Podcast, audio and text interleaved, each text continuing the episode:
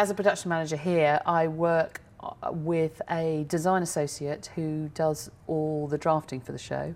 Um, they will also do the ground plan and section and draw up all the basic elements of the set. I'm a design associate. I look after the designer when they bring in their models and their drawings. Um, I then look after the model itself, the, the working drawings and maintain the ground plan. And I deal with the painters and finishes and samples and look after the, the designer's vision. They liaise with the designer about detail, so what sort of architraving they need, what sort of door, how the door should look.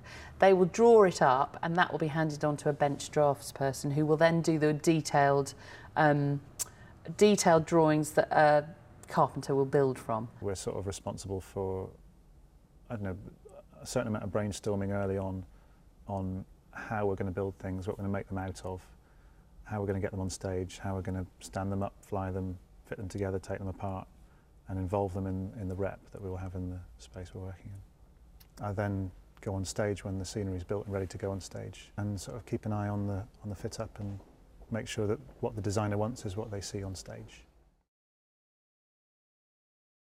So once the fit up starts, um, it's my job to oversee it. Um, mark up the positions exactly on the floor where the set needs to go and just coordinate everyone to make it happen.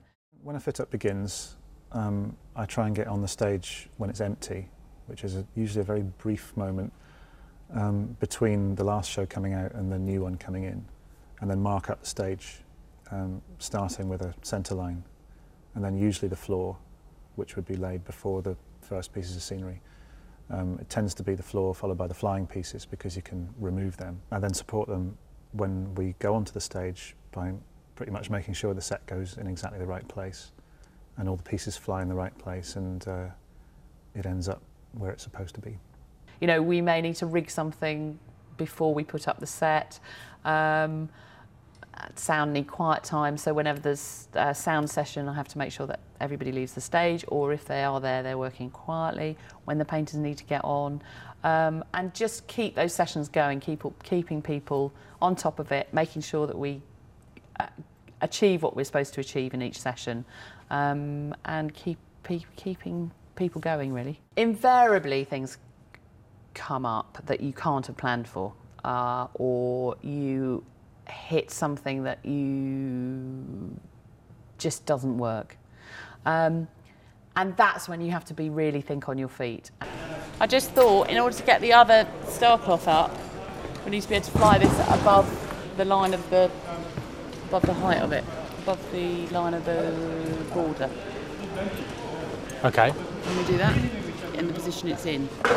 Not if the lines go through the handrails like they did for Warhorse.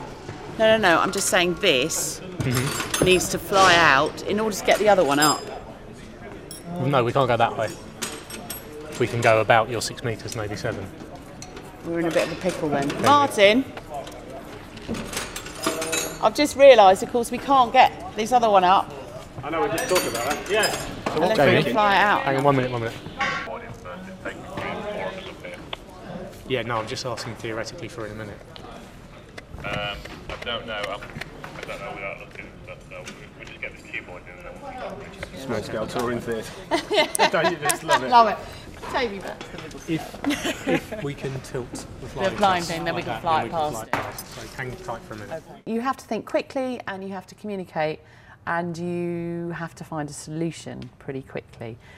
But that's when you keep a cool head and just explain the problem without too much detail and explain what you're going to do um, and not and not lose your cool.